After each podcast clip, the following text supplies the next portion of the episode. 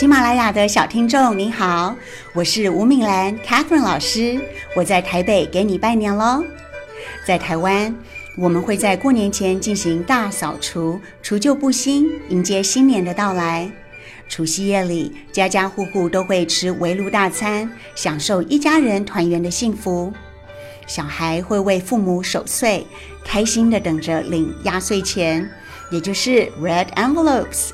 隔天就是大年初一，父母会提醒孩子们过年要口说好话，不能吵架。大家都穿戴整齐出门走村。有人会去百货公司排队买福袋，也有人会到庙宇里去祈求好运与平安。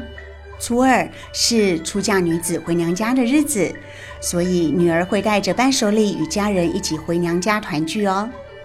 有句俗话说：“初一早，初二早。”初三睡到饱，这一天啊，大家都可以补个眠喽。初四是迎财神的日子，所以各地的财神庙、土地公庙都是大家走村的好去处。初五是开工日，各行各业都会选择适合自己的良辰吉时来开工哦。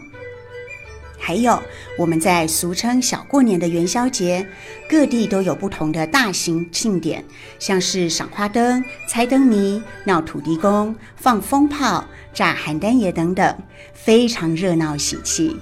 而元宵节过了，也象征着新年过了要收心喽。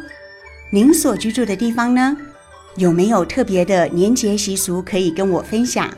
可以去我的专辑《吴敏兰六十天轻松搞定英语启蒙》留言哦。